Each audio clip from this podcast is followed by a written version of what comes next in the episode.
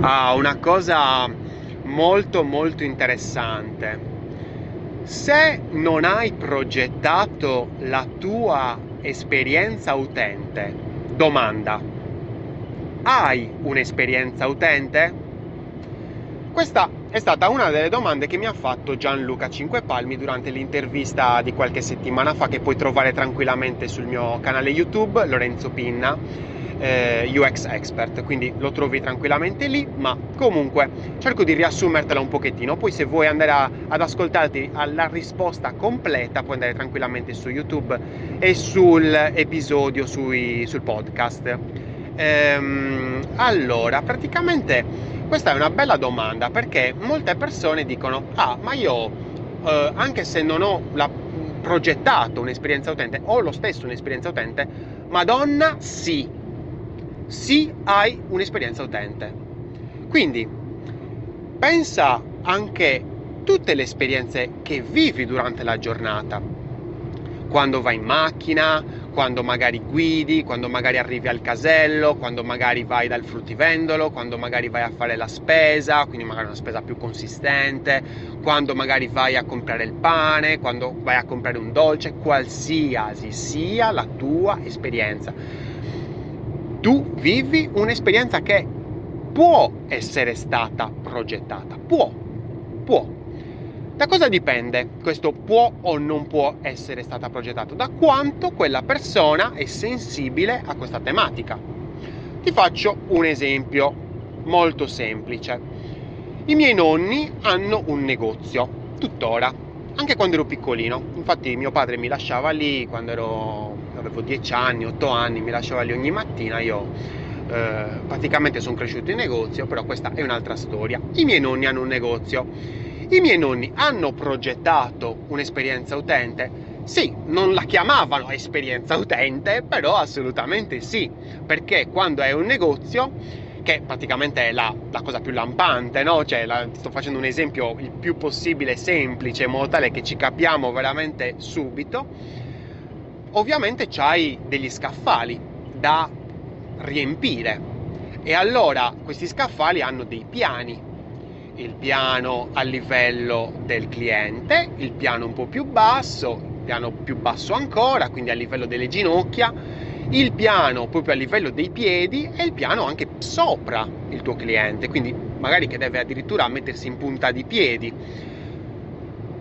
La diciamo eh, combinazione degli oggetti che inserisco in questi livelli, quindi a livello visivo, allo stesso livello del cliente, più in basso, più in alto, ecco li sto semplificando in tre, ecco, ha un suo preciso senso. Poi non basta questo, perché comunque gli scaffali non è che ne ho uno, ne ho diversi. Quindi magari eh, i miei nonni avevano capito che magari mettendo una determinata cosa in un determinato luogo, quindi magari che ne so, le figurine le mettevano nella cassa, le vendevano di più. Questo è progettazione dell'esperienza utente. Noi oggi nel 2021 la chiamiamo in questo modo, le abbiamo dato un modo, un nome anche molto dettagliato progettazione dell'esperienza utente, progettazione, qualcuno addirittura fa delle divisioni, io non sono per fare le divisioni, ma fare le divisioni potrebbe essere anche corretto, ma io la voglio rendere semplice, quindi eh, la chiamo progettazione dell'esperienza utente, ma qualcun altro la potrebbe chiamare progettazione dell'esperienza utente, progettazione dell'esperienza cliente, progettazione dell'esperienza quasi cliente, oppure progettazione dell'esperienza dopo che è un, un cliente, quindi potrebbe essere anche suddivisa in più parti ma magari nel 1970, 1980 o nel 1990, quando io ero un ragazzino, tutto ciò non c'era. Si chiamava vendere. semplice, molto semplice.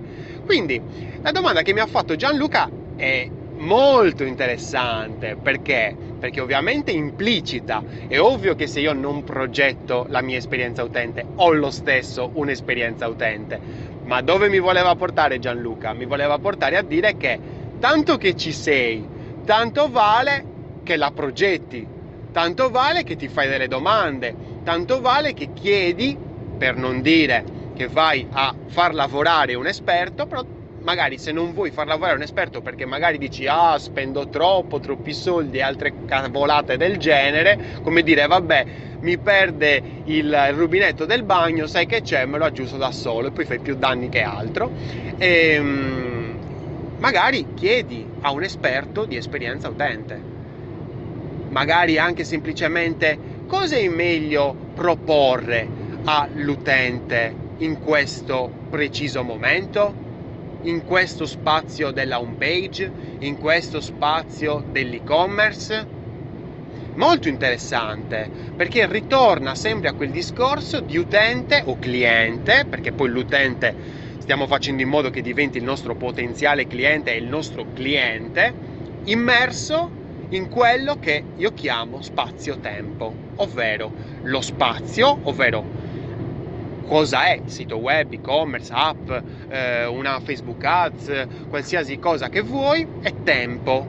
È la mattina, la sera, all'ora di pranzo, quando lo sta guardando questo determinato coso che hai fatto.